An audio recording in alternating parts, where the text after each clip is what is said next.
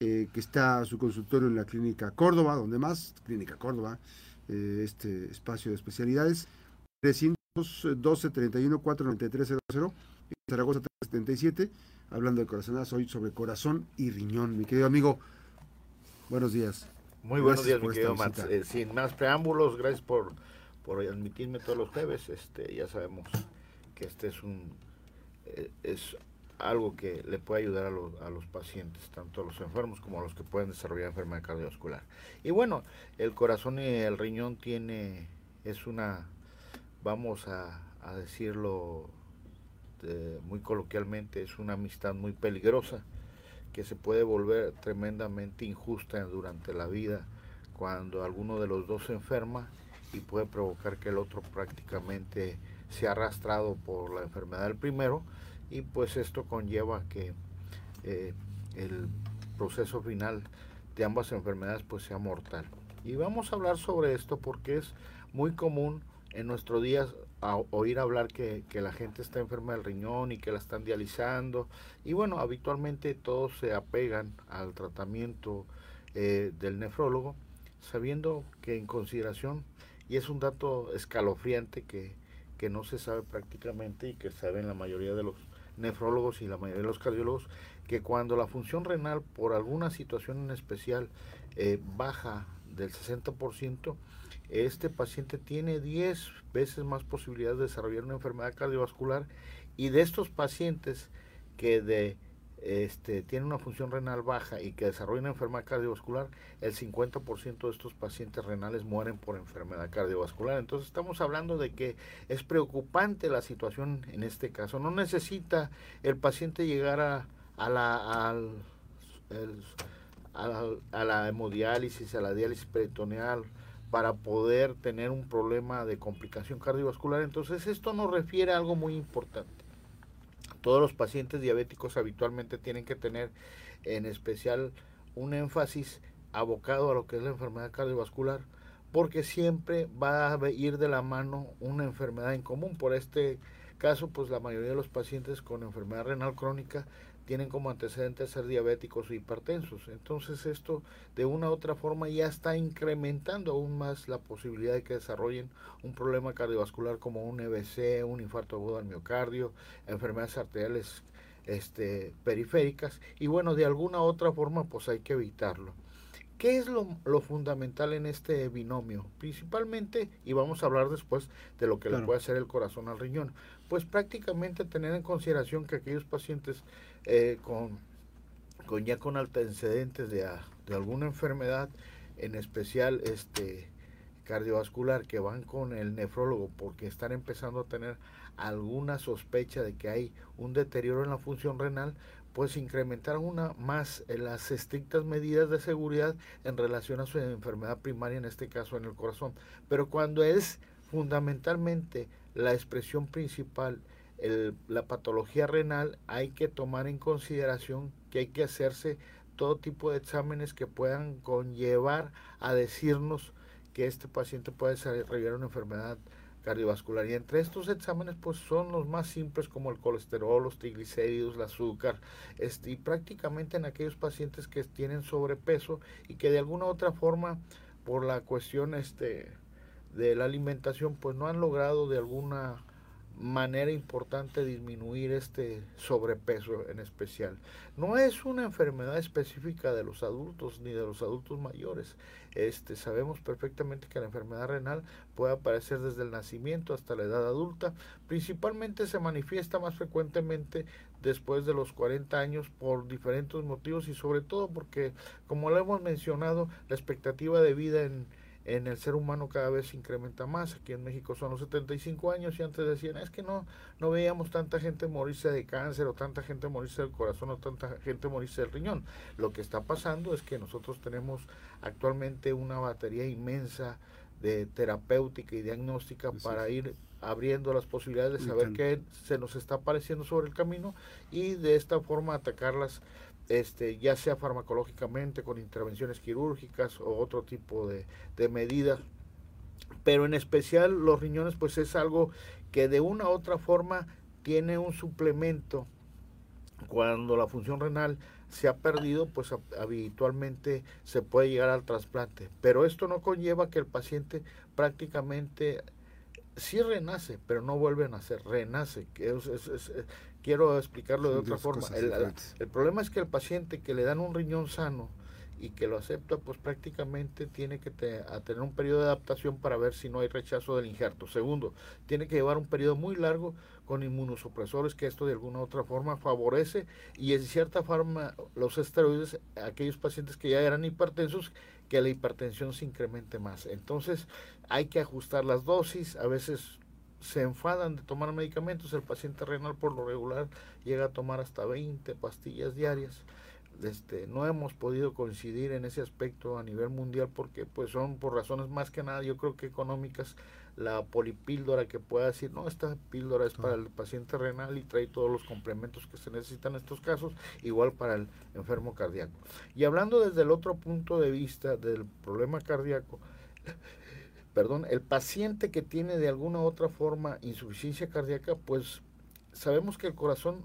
el fundamento básico del mismo es llevar el aporte necesario de sangre a todos los órganos para que ellos puedan desarrollar sus actividades normales diarias, como cuando nosotros este, hacemos actividad, pues prácticamente el corazón tiene que bombear más sangre para que llegue la sangre a los músculos y estos músculos puedan de una u otra forma ejercer su función sin ningún deterioro. Cuando hay insuficiencia cardíaca, que es la principal causa de deterioro en el aporte de sangre a estos órganos, pues el riñón en especial el riñón tiene un efecto perjudicial porque al final de cuentas el riñón, vamos a decirlo, y se oye medio burdo, es un sedazo donde lo malo del cuerpo se tiene que expulsar y lo bueno se tiene que retener. Y en este caso se invierte esa función. Mm.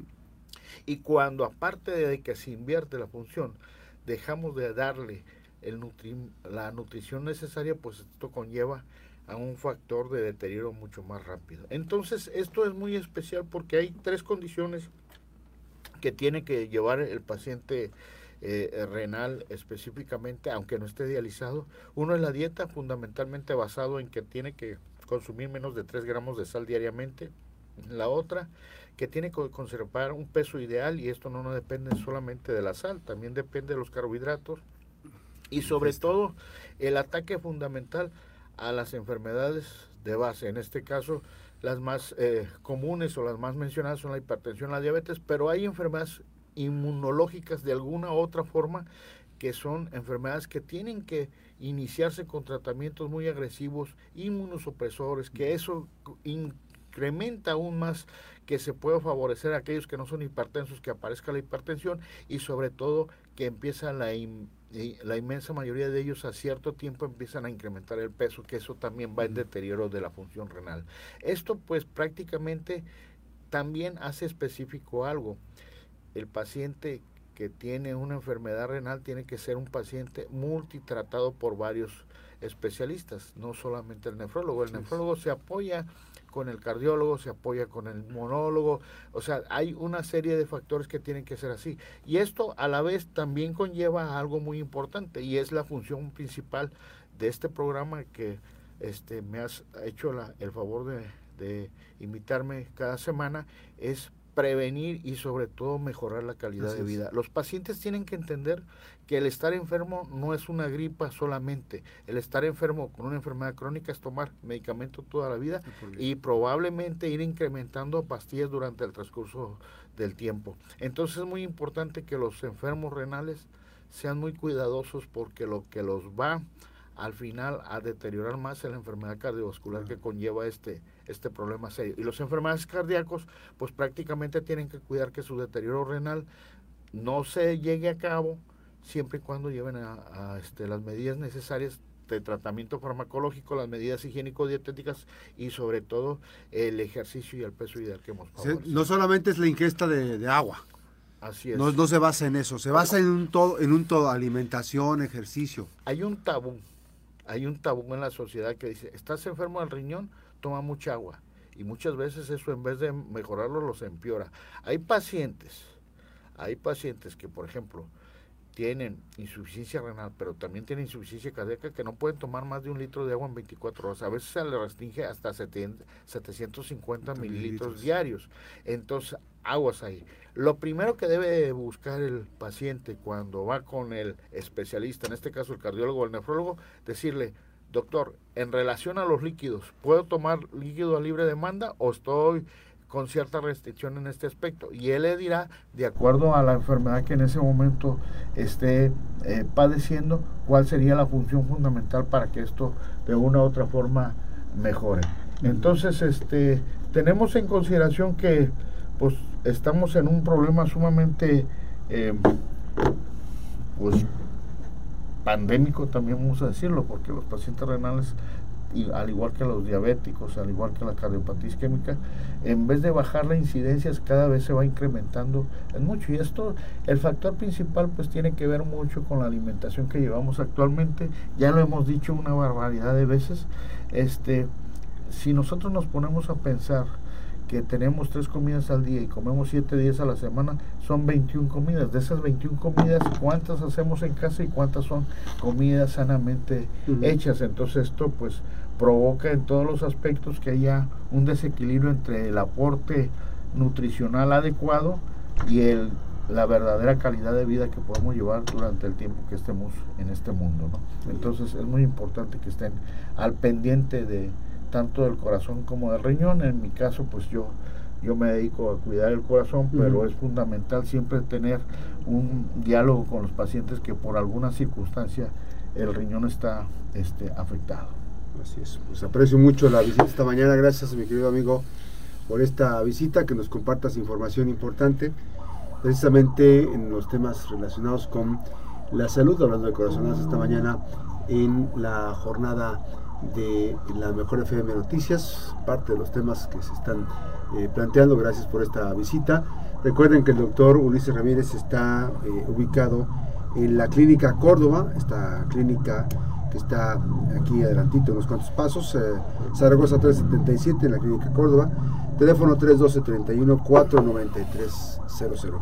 Y por supuesto, eh, hablando de corazonadas, las buenas noticias son, también son Gracias, me quedo amigo. Te agradezco mucho y estamos al pendiente y nos vemos el próximo jueves. Gracias, el próximo jueves nos eh, volvemos a escuchar. Gracias, pásela bien, que te un excelente.